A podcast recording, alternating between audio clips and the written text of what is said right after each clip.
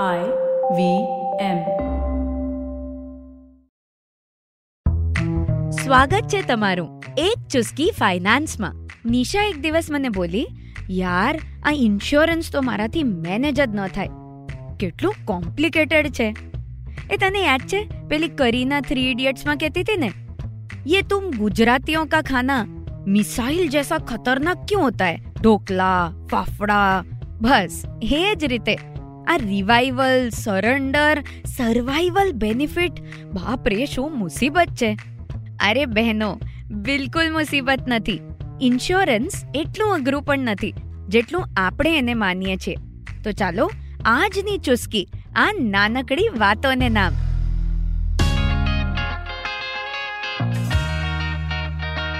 એક ચુસ્કી ફાઇનાન્સ પોડકાસ્ટમાં તમારું ખૂબ સ્વાગત છે. હું છું પ્રિયંકા આચાર્ય. અને મારા ચૌદ વર્ષોના ફાઇનાન્સના અનુભવોનો પિટારો ખોલવા હું અહીં હાજર થઈ છું. આ પોડકાસ્ટ સાત અન્ય ભાષાઓમાં ઉપલબ્ધ છે. આ પોડકાસ્ટથી તમે એકદમ સરળતાથી શીખશો કે ઘરેલું ફાઇનાન્સની જાણકારી કઈ રીતે રાખશો અને ફાઇનાન્સના અમુક ખાસ નિર્ણયો કઈ રીતે લેવાશે. તો ચાલો માણીએ આજની એક ચુસ્કી ફાઇનાન્સની.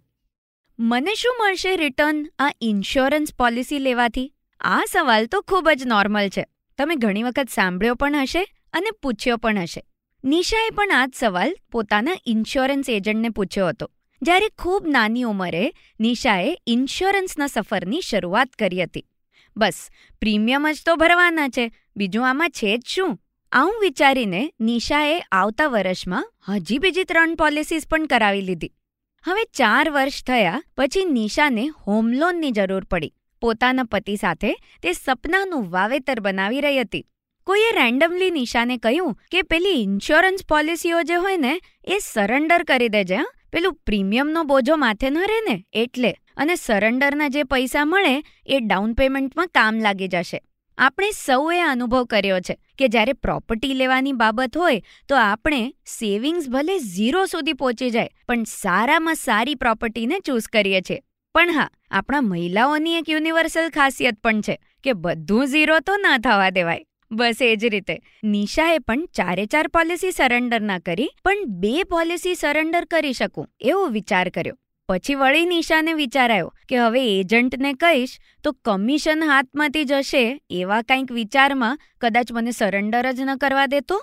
ચાલો, હું એક કામ કરું, પોતે જ બ્રાન્ચ જઈને ડોક્યુમેન્ટ્સ આપતી આવું. અને પાંચ લાખની ઇન્સ્યોરન્સ પોલિસી છે, તો ત્રીસ ચાલીસ ટકા પણ મળ્યા, તો બસ થઈ ગયું. હડબડીમાં બધા ડોક્યુમેન્ટ્સ આપી અને પોલિસી સરેન્ડર કરાવી. પણ જ્યારે સરેન્ડર અમાઉન્ટની ક્રેડિટ અકાઉન્ટમાં આવી, ત્યારે ભાંડો ફૂટ્યો. જ્યાં અમુક લાખો આવવાની એક્સપેક્ટેશન હતી, ત્યાં ફક્ત અમુક હજારો જ આવ્યા. ગુસ્સામાં નિશા ઇન્સ્યોરન્સ કંપનીની બ્રાન્ચમાં પહોંચી. ત્યાં શાંતિથી ઇન્સ્યોરન્સ બ્રાન્ચવાળાઓએ તેને ઇન્સ્યોરન્સ વિશે ત્રણ મહત્વની વાતો સમજાવી. આજે આપણે પણ આ સમજવી બહુ જ જરૂરી છે. આ ત્રણ વાતો લાઈફ ઇન્સ્યોરન્સથી જોડાયેલી છે. બાકી ઇન્સ્યોરન્સ ટાઈપ્સની વાતો હું આવતા એપિસોડ્સમાં ગમે ત્યારે તમને કહેતી જ રહીશ. પહેલી વાત હતી જે આપણે નિશાના સિચ્યુએશનમાં જ જોઈ, સરેન્ડર. મિત્રો, ઇન્સ્યોરન્સ એક લીગલ કોન્ટ્રાક્ટ છે, જ્યાં આપણે એક પ્રોમિસ આપીએ છીએ કે અમુક વર્ષ સુધી પ્રીમિયમ ભરશું અને જે કોઈ પણ પ્લાન હશે, એ હિસાબે કંપની આપણને ઇન્સ્યોરન્સ કવર આપશે અને કદાચ મેચ્યોરિટીમાં પણ કંઈક વેલ્યુ આપશે. હવે તમે તમારા કવરેજની વચ્ચે જ એવું ડિસાઇડ કરો કે પોલિસી બંધ કરી દેવી છે. એનો મતલબ શું થયો? કે આપણે આપણું પ્રોમિસ તોડી રહ્યા છીએ. સ્વાભાવિક છે પેનલ્ટી તો લાગશે જ ને. હવે આને સમજવા માટે એક વધુ સરળ એક્ઝામ્પલ આપું. સપોઝ આપણે ટૂર બુક કરીએ અને પછી જવાનું કેન્સલ કરી દઈએ. તો ટૂર ઓપરેટર આપણને કંઈક પેનલ્ટી ડિડક્ટ કરીને રિફંડ આપે છે ને? બસ એ જ રીતે. આપણે પોલિસી બંધ કરાવીએ એટલે પ્રીમિયમનું રિફંડ મળે. થોડીક પેનલ્ટી કટ કરીને. હવે ગડબડ ક્યાં થાય છે કે મિત્રો ખબર છે ઇન્સ્યોરન્સમાં? પાંચ લાખનું સમ અશ્યોર્ડ હોય પોલિસીનું તો આપણે એવું વિચારીએ કે પાંચ લાખની પોલિસી એટલે પાંચ લાખ ઉપર અમુક પર્સન્ટેજ સરેન્ડર વેલ્યુ મળશે. આવું તો પોસિબલ જ નથી. જ્યારે પ્રીમિયમમાંથી પેનલ્ટી કટ થઈ રહી છે, તો પ્રીમિયમમાંથી જ અમુક રિફંડ આપણને મળશે ને? પ્રીમિયમ તો અમુક હજારોનું જ ભર્યું હશે. તો બસ, એ જ પાછું મળશે. પાંચ લાખ પોલિસીનું એ એશ્યોર્ડ અમાઉન્ટ છે, જે મેચ્યોરિટી અથવા મૃત્યુ પર દેવાનો વાયદો ઇન્સ્યોરન્સ કંપનીએ તમને આપ્યો છે. બહેનો, એક વાત ચોક્કસ કહીશ કમિટમેન્ટ કોઈને પણ આપેલી હોય, એને તોડવી બહુ ખાસ સારી બાબત નથી. બને ને તો પ્લીઝ આ કમિટમેન્ટને ના તોડો. અને હા, ક્યારેક કોઈ પણ રસ્તો ના બચે અને સરેન્ડર કરવી જ પડે ને પોલિસી, તો પ્લીઝ સૌથી પહેલાં સરેન્ડર કોટેશન કઢાવો. આમાં કેટલી પેનલ્ટી લાગશે, કેટલા પૈસા મળશે, બધું તમને પ્રોપરલી જણાવશે અને ચેક કરીને પછી જ તમારું ડિસિઝન લેજો. હવે બીજી મહત્વની બાબત એટલે રિવાઇવલ.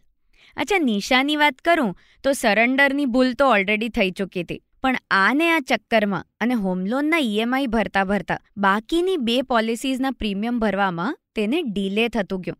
હે, ઘણી વખત આપણને ઇન્ટરેસ્ટ ઉડી જાય ને વાતોમાંથી, એવું જ કંઈક થયું.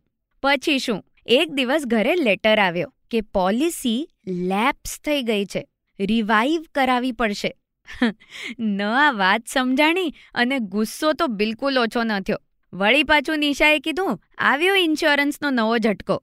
હવે નિશાને જાણકારી જોતી હતી અને એને જે જાણકારી મળી એ આજે હું તમને શેર કરું છું. મિત્રો, આપણે બધા માણસ છીએ, તો મનુષ્ય જીવને અન્ન અને જળ જોઈએ ને? જો આપણે અમુક દિવસ સુધી આ પેટ્રોલ ન પૂરીએ આપણી અંદર, તો આપણી બોડી સિસ્ટમ્સ લેપ્સ થવા માંડે છે. અને પછી ક્યારેક ક્યારેક ગ્લુકોઝના બાટલા ચડાવીને આપણને પણ રિવાઈવ કરવા પડે છે. બસ એ જ રીતે. પ્રીમિયમ્સ દરેક ઇન્સ્યોરન્સ પોલિસી માટે અન્ન અને જળ સમાન છે.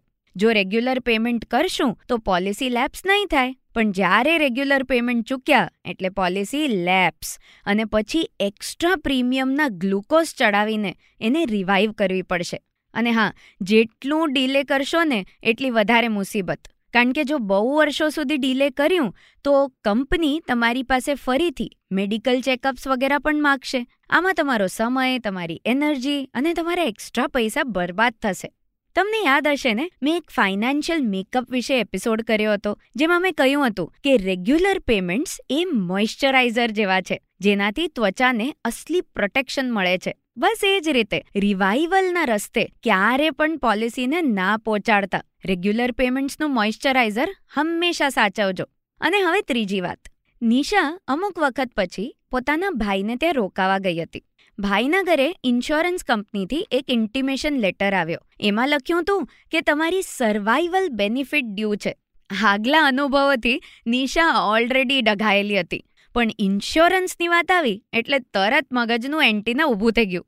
એ ભાઈ સાથે ડિસ્કસ કરતી હતી કે આ સર્વાઈવલ બેનિફિટ વળી શું છે? નવું સાંભળ્યું મેં.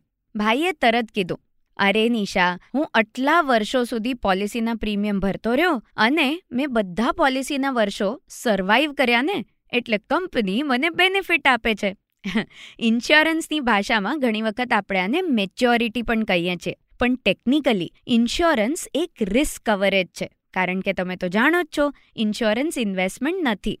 તો એટલા માટે જ્યારે તમે બધા વર્ષો સર્વાઈવ કરી લ્યો અને આ પ્યોર ટર્મ ઇન્સ્યોરન્સની પોલિસી ન હોય, તો કંપની તમને આપશે સર્વાઈવલ બેનિફિટ જો પોલિસી હોલ્ડર ના જીવતું હોય, તો નોમિનીને ગમે ત્યારે પ્રોસીડ્સ મળે. પણ જો પોલિસી હોલ્ડર સર્વાઈવ થાય, તો સર્વાઈવલ બેનિફિટ મળે. હવે આ સર્વાઈવલ બેનિફિટ એક સરખું મેચ્યોરિટીના ડેટ પર મળી શકે અથવા તો રેગ્યુલર ઇન્ટરવલ્સ પર મળી શકે. એ ડિપેન્ડ કરે છે કે તમે કયો લાઈફ ઇન્સ્યોરન્સનો પ્લાન ચૂઝ કર્યો છે. પણ આ ત્રણ બોધપાઠથી નિશાએ ત્રણ ઇન્સ્યોરન્સના ફેક્ટ શીખ્યા. નંબર વન ઇન્સ્યોરન્સ સરેન્ડર એટલે પ્રોમિસને તોડવું. બને ત્યાં સુધી આ પેનલ્ટીને અવોઇડ જ કરવી સારી.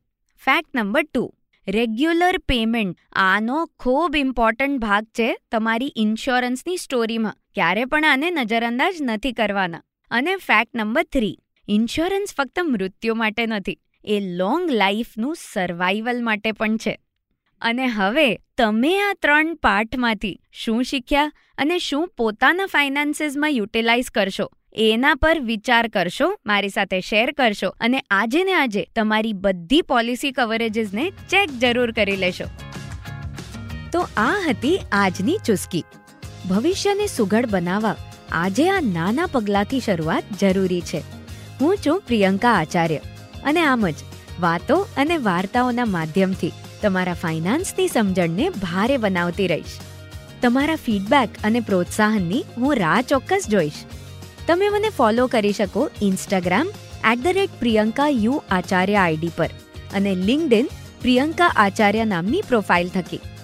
જો તમને આ શો ગમ્યો હોય, તો આઈવીએમ પર હજી ઘણા બધા શોઝ છે, જ્યાં તમે હજી ઘણી માહિતી મેળવી શકશો. તો આવી જાઓ આઈવીએમ પોડકાસ્ટ એપ કે પછી વેબસાઇટ પર. એક ચુસ્કી ફાઇનાન્સ પોડકાસ્ટ અને આઈવીએમના બધા શોઝ તમે તમારા મનપસંદ ઓડિયો એપ પર પણ સાંભળી શકશો. અમને સોશિયલ મીડિયા પર તમારો સ્નેહ પહોંચાડવાનું ભૂલશો નહીં.